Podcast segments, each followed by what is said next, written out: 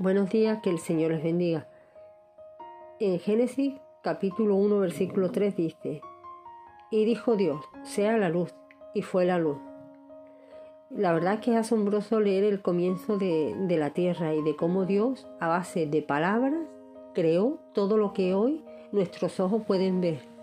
Leyendo el primer capítulo de Génesis, encontramos muchas veces la palabra dijo Dios.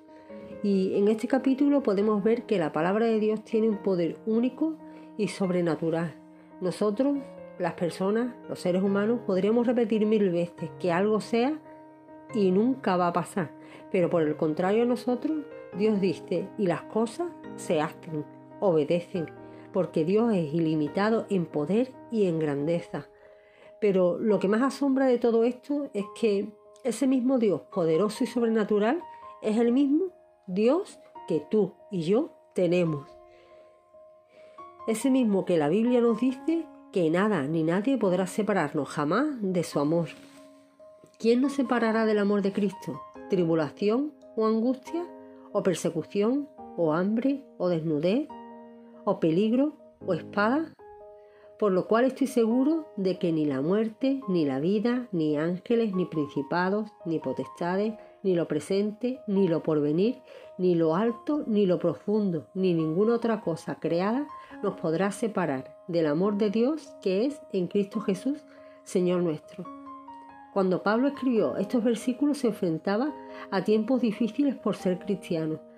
Había sufrido el rechazo de sus amigos, por otro lado, también estaba siendo perseguido por el gobierno y además había pasado muchos meses de su vida en una celda de prisión aislada.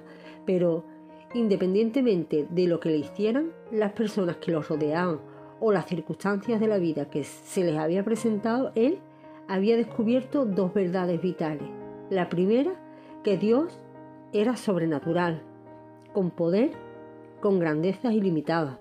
Y la segunda es que ese mismo Dios sobrenatural era el Dios que lo amaba y nunca lo dejaría de amar. Y llama la atención las palabras de Pablo al referirse a esto, cuando él dice, estoy seguro. Él estaba plenamente convencido de que nada ni nadie podría separarlo del amor de Dios, porque sabía que este amor no, no, proviene de un amor humano ni de personas, sino que es un amor de Dios. A veces las tormentas de la vida nos hace descentrarnos, nos hace desenfocarnos de esta verdad, que veamos las circunstancias que se nos presentan como poderosos gigantes. Pero me gustaría que en este día recordáramos esta verdad tan importante y tan vital para cada persona que se acerca a Dios. Y es que no hay gigante que se resista a lo que Dios dice. A su palabra, toda miseria, toda enfermedad, todo problema desaparece, se echa a un lado, se quita. Y lo segundo, no hay nada ni nadie que nos pueda separar del gran amor de Dios. Buen día y que el Señor te bendiga.